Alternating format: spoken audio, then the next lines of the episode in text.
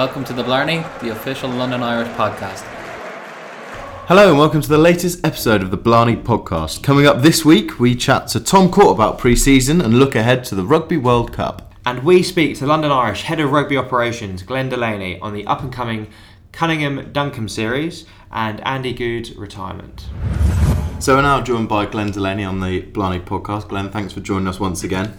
First of all, the news broke this week of Andy Goode's retirement. Could you just talk us a little bit through that? Yeah, I think it's a time for Andy to reflect really on his career, and he's certainly been around the game in England for a long time, played in South Africa as well, so very well known, big character, big personality in the game, never short of I guess attention for the right reasons, and the way he played, I think, was something that we should all remember. It's a real shame because we were desperately keen to see him play for us. Our medical team, rehabilitation team, Brian O'Leary and Andre Quinn and the crew there, they worked tirelessly to provide him with the best opportunity to get himself as fit as he could be. But I guess the carryover of things that needed repairing from last season into this weighed into his mind on the decision, and he's made that decision to call the game quits. But it's from our side, it's really it's a bit sad in some respects because we had high hopes and plans. But like everything in this game, it becomes sliding doors. A door closes, a door opens. So we're looking very hard at what we're going to do on that replacement front. We're pretty active on that at the moment, and we'll move forward. But as an organisation, I think we did everything we possibly could to try and give him the best opportunity to be in the best shape possible. But he's decided that that's no longer an option for him to continue playing. So we wish him all the best. He's popped in and said his goodbyes, and I've known Andy for a long, long time, and the game will miss him as a character. Absolutely, as a character, everyone enjoyed watching Andy play. And I suppose now he'll have time to have a couple of moments to reflect on an 18-year career at the highest level. And where does it leave London Irish in terms of fly halves at the moment? Are we still in good shape? No, we're in very good shape, and we were going into the start of the season. We've got Chris, Shane obviously has played there a lot, and Theo Brophy Clews has come through brilliantly. And we had Theo on the first team at the back end of last season on merit, and he was only 17 then.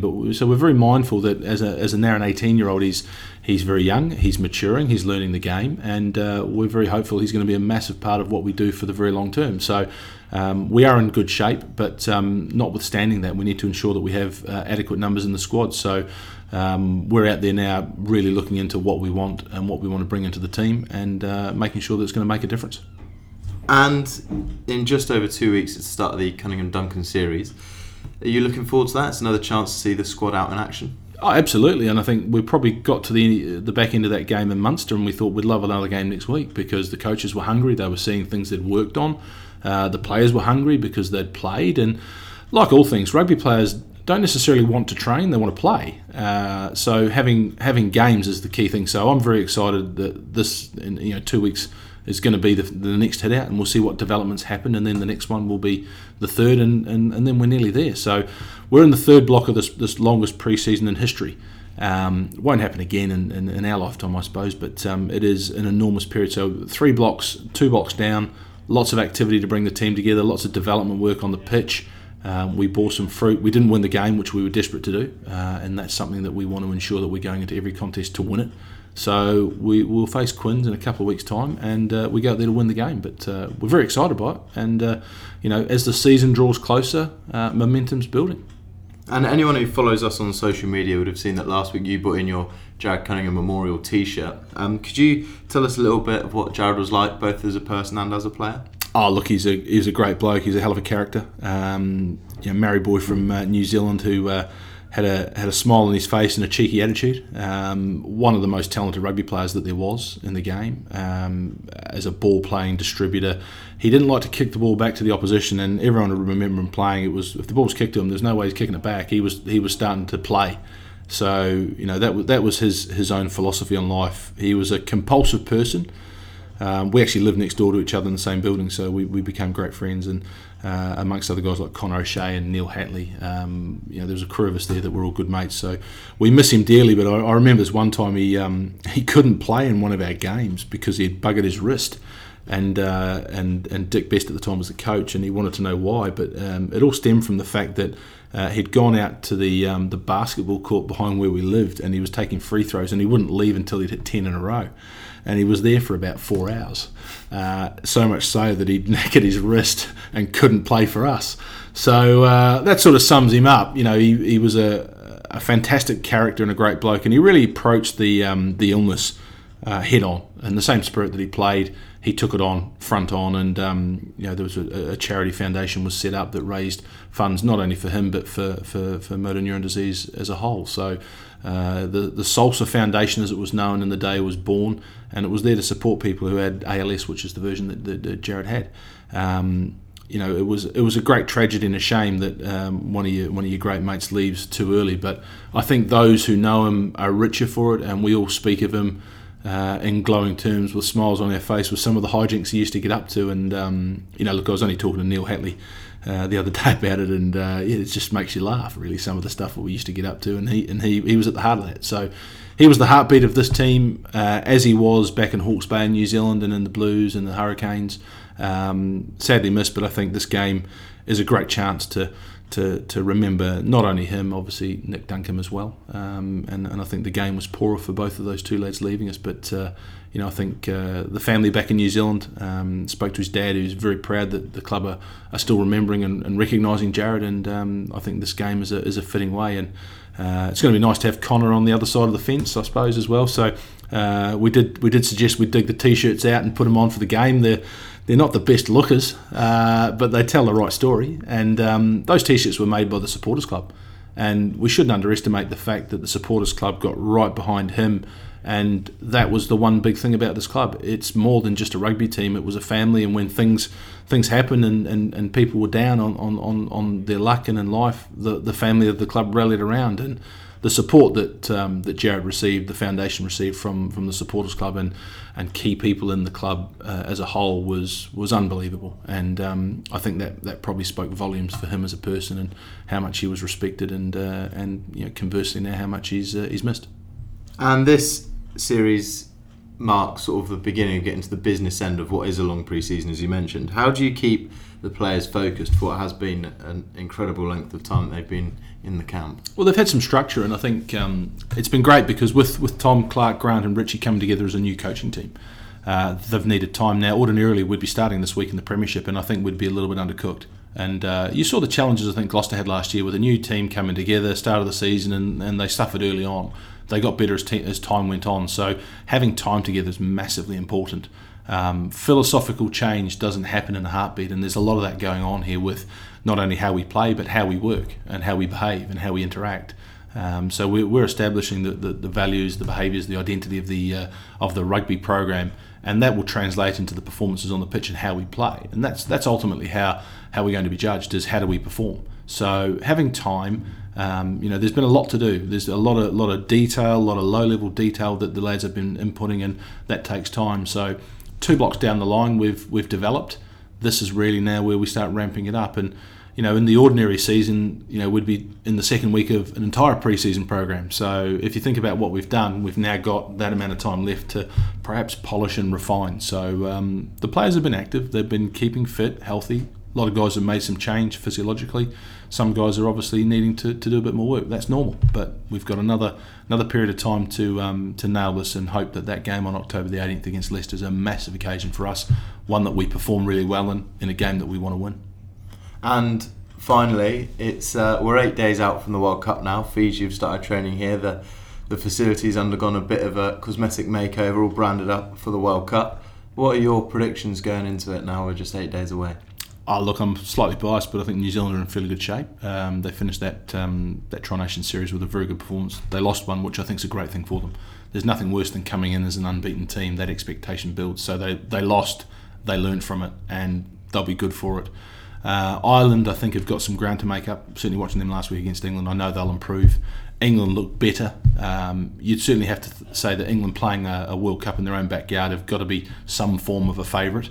The challenge that England are going to have is first games against Fiji, who are obviously here, and they are a pretty handy team, and they're well coached. They're under the radar at the moment, but when you look at the guys who are working with them, like John McKee, Tabai Matson, they're pretty serious blokes and pretty serious coaches.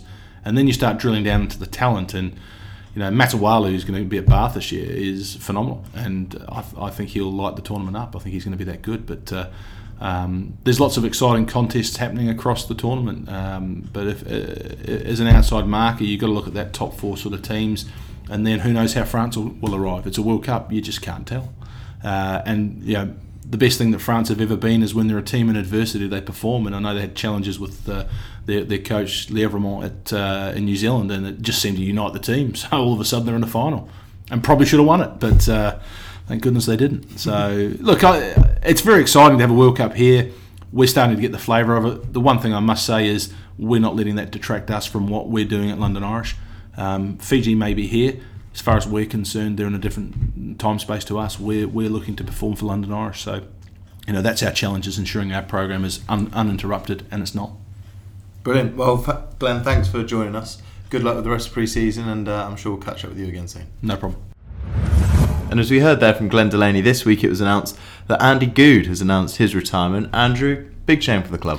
Yeah, really big shame. Andy was obviously signed on the 1-year deal, a man with a huge amount of experience, played professional rugby for 18 years, won premierships on numerous occasions, Heineken Cups. He was here for a short amount of time, but you know, speaking to a couple of the younger guys, you know, they've said that he was very willing to pass on his experience and information. So from that point of view, he's offered quite a lot in a short amount of time. But he'll move on to the next stage of his life now, and we wish him all the best for that. We do indeed. And in other London Irish news, this week and next week we have the London Irish Pint with a Player events. Can you give us a bit more information about that? Yeah, so we've got 4 Pint with a Player events in conjunction with our sponsor, Punter. We've obviously had 2 now. We had one in Reading at the Butler pub with Tom Fowley, Johnny Williams and Gerard Ellis, which was a great evening, and plenty of supporters attending. And we obviously had an event at the Willoughby Arms in Kingston as well. So a few more of the club's senior players were there to sort of meet some of the supporters, enjoy some pub style games, and you know, get involved in rugby, because we're less than a week away from the start of the Rugby World Cup now, and obviously rugby is very high on everyone's agenda. And you know, from a London Irish point of view, we want to be able to maximise what a huge occasion this is for the sport, and hopefully get some more people involved in London Irish in the process. And if anyone wants to get involved in one of these Pint with the Player events, how do they do that? Is it just a case of turn up on the night? Yeah, turn up on the night. The information's on our website. We've got 2 events next week, of which obviously the information is on our website and social media pages. We're at the Porterhouse in Covent Garden, and we're also at the Crown on the Bridge in Caversham as well. So click on our website for all the details on attendees and timings. And finally, as you mentioned there, Andrew, it's you know, just about a week until the Rugby World Cup. Fiji arrived today. They've been training down at Hazelwood. The place looks quite different with all the branding up, promoting the World Cup, and it's certainly feeling close now. Are you getting excited? Yeah, very excited. We met with the Fiji media manager this morning, so I guess from our point of view, Mike, we'll be able to sort of follow him over the next few days and see how his role differs from what we do day to day on obviously the biggest sporting event of the year is the Rugby World Cup. But yeah, I mean, it's very exciting. Obviously Fiji open against England, and next week the world's media are going to be here to focus on Fiji as they line up against England. So really exciting for us, and we're really involved in the heart of this tournament, being at Hazelwood. You know, predictions, interesting to see what Glenn Delaney said. Obviously you can't look past New Zealand. Ireland, to be fair, in the last few weeks haven't shown a huge amount, but I know they're going to be very dangerous. And obviously the French, I mean, you know, what can you say about the French? You know, they might turn up, they may not, but if they turn up, we're in for you know, some rugby. So really excited. It's so close now. We've all been waiting for so long for this tournament. And, you know, we're all very, you know, gearing up for the start of it, and are very excited by that. We are indeed. And if you want to watch any of the rugby, all of it will be shown here at Hazelwood, where you can watch all of the games at the bar, which will be open as usual throughout the World Cup. Well, I'm delighted to say that we're joined by Tom Court on this edition of the Blarney podcast. Tom, firstly, thanks very much for taking the time to speak to us. We haven't spoken to you this pre-season, so that's probably the best place to start. How's it all going? New players, new coaches. How are you finding it? Yeah, it's been really great. I think with all the new coaches coming in, there's been a lot more enthusiasm. Everyone's sort of starting fresh and starting with a clean sheet, I guess. So it means everyone's having to sort of knuckle down and get stuck in and prove himself again, which is always good, and it's a good challenge for everybody, and it keeps the squad quite competitive, I guess. You know, obviously a bit of a different focus from last pre-season, and we've done things a little bit differently, but I think with some of the new guys coming in, along with the coaches, you know, everyone's looking in pretty good shape. I think it's just it's starting to shape up quite nicely. And I guess we have to talk about the length of this pre-season, because it's probably highly unlikely we'll have a pre-season like this again. It's broken down into sort of three blocks. Can you talk us through those? Yeah, well, I guess the first block was, I guess, getting everyone in, getting everyone started, and just working on the basics, really. Everyone finding their footing with the new coaches and everything. Then we had a little bit of a break. Then we came back in for the second block, which was probably more getting into game prep stuff and starting to get into the nitty-gritty of the games, which I guess the crescendo of that block was the Munster game in Cork. We had a great training week down in Cork, apart from a bit of Special Forces torture training. Yeah, we've heard a bit about this. Can you elaborate on this? What happened? We're not allowed to talk about that. There was a few waterboarding incidents, and I think you know, a few boys will probably have nightmares about carrying jerry cans up hills and logs rolling down hills and things like that. But and following Darren Allenson into the sea. Not the best man of finance, is it? You follow Darren Allenson anywhere, you're looking for trouble, really. So. No, look, it was all in good fun, I guess. I think, you know, the boys had to work really hard, and it was a fairly, I guess, taxing sort of week for the boys in regards to mentally and physically sort of trying to challenge ourselves a bit. So, obviously, all the boys weren't as fresh as they probably hoped for the game on the weekend, but realistically, all in all, it was our first hit out, and it was a first chance to try and get a few combinations going and a few patterns working and just work on the basics in a game type scenario. Obviously, Munster were starting the Pro 12 the following week, so they were in a little bit different situation. But I think for us, it was a good first hit out. Gave the coaches something to look at. Gave the boys something to work on. And you know, at the end of it, the boys had a good night or so out afterwards, and got a little bit of steam off. And we head now into sort of the two-part series against Quins, the Cunningham-Duncombe series, which are less than a couple of weeks away now. Is the focus now fully on those two fixtures? Yeah, I think now we've sort of had the first two blocks out of the way, and now we're sort of trying to get down to business and starting to refine not only the patterns and what details we need to get down, but also just, I guess, they're sort of amping up things like contact a bit so that it can be a lot more realistic rather than just sort of maybe 50% drills to get the technical side of things right. So everything's starting to really amp up for game type scenarios and the matches coming up versus Harlequins. So I think everyone's still really excited and really looking forward to it.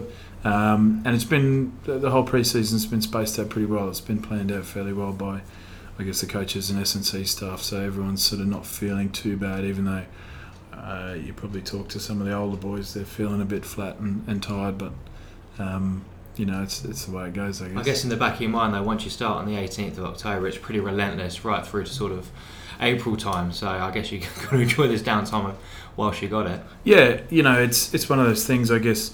You know, the premiership's fairly attritional at the best of times, and this season's probably going to be a very stereotypical example of that, where boys are going to have to back up week after week, and you know, obviously they'll have to bring in things like squad rotation, involve some of the younger guys that may not necessarily always get as much game time as they think, and you know, it's really going to rely on a whole squad rather than just playing your first 15 or first 23, you know, week in, week out, and then give them a break after a while. So I think it's great for the club. Obviously it involves getting everyone on board and everyone buying into it, and everyone needs to know what they're doing as well. So you know, everyone's still very much in the mix and can, I guess, look forward to getting a bit of game time throughout the season, because I think it's 20 or something matches week after week. So yeah, absolutely. Let's finish by talking about the World Cup. We obviously have Fiji training with us in the lead up to next Friday's World Cup opener against against England at Twickenham. What are your thoughts on, you know, who might eventually win the trophy at the end of October? Well, I guess, you know, leading into the World Cup, it's the usual suspects that are starting to sort of rear their heads again. I mean, obviously, from my side of things, Ireland are looking a lot stronger than they normally have. I think they're probably a lot higher up the rankings than you would normally see. I think going into the World Cup rankings, they might have been seventh or eighth actually, and now obviously sitting around two or three. You know, they've been looking good. The last few weeks have been a little bit creaky, but I mean, you got to look at the usual teams. Obviously, the three Southern Hemisphere powers of the All Blacks, the Wallabies and the Springboks are always going to be there or thereabouts. You know, obviously England are going to be very threatening at home and will be looking to really go all the way. I think this will be their best chance for a while. You know, and then you've got a few dark horses, I guess. You know, teams like Argentina can always pull off an upset. Teams like Samoa, some of the other, I guess, home nation teams. You know, obviously France are one of the best teams on their day, and you know, should really threaten for the title as well. But it's the age-old story of consistently inconsistent. So they need to be able to show that they can do it week in, week out. Which I guess this season they've shown glimpses of it, but. You know, a lot of seasons leading up to this, they've shown that they just can't quite keep it all together, especially in maybe some of the downer the weeks where they're playing, I guess, other teams a bit lower down the table. Sometimes they let their foot off the gas a bit, and last World Cup they got turned over. Perfect. Well, Tom, listen, thanks very much for taking the time to join us, and we hope to speak to you again soon. No problems. Thanks for having me. And that's it for this week. Please make sure you subscribe, download, and leave us a review as well. Until next time, goodbye.